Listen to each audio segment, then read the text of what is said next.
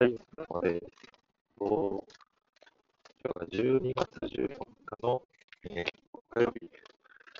時間23時19分ですね。はい、お疲れ様でした。ということで、えーと、今日の、えーと、振り返りとしては、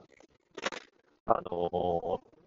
個人的に結構課題だなと思っていることについて、まあ、振り返って、えーまあ、うまくいけば、それに対するアクションも、まあ、ここで話せればなと思ってます。で、まず何を、えっ、と、まあ、問題、課題だと思っているかっていう話なんですけども、えっ、と、まず前提、えー、そうですね、まず前提条件として、前提情報として、えー、僕が今、所属している部署に関しては、え既存の顧客に対して、えコンサルティングをするっていう部署です。なので、自分が追われている責任という話でいくと、えー、継続的に、えーと、契約を更新していただくということが、えーと、定量的な、えーと、数字として、えー、と求められる、ものになっています。で、まあ、この継続いただくっていうことについては、えっ、と、いろいろ、なんですよ、構成要素があって、例えば、あの、きちんと成果としてお返しができているっていうことだったりとか、あとは、えー、人対人なので、えっ、と、コミュニケーションの面で、えっ、と、まあ、リレーションがうまくできているとか、まあ、そういう、まあ、いろんな要素があったりするんですけども、えー、そのいろんな要素が、えっ、と、まあ、相まって、えー、最終的に、えーまあ、更新のタイミングを、えーまあ、更新のタイミングで継続をするしないっていうのを、えーと、お客さんにジャッジをしていただくと。まあ、そういう話です。で、この、えっ、と、継続をしていただくっていうことに対する、えっ、と、最終的な数字ですね、実績としては、そこまで別になんか問題視はしなくて、まあ、大体8割以上を目指してるんですけども、そこはなんか問題なく突破できてるんですよ。で、何が問題かというと、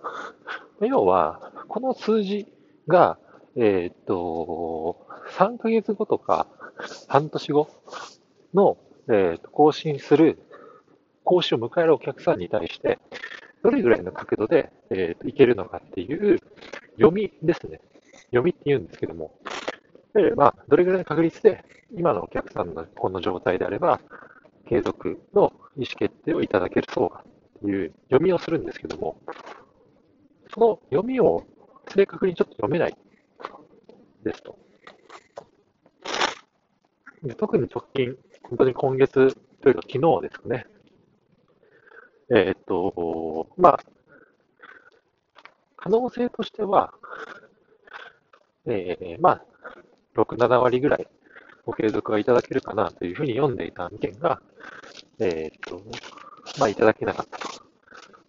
継続の意思をいただけなかった。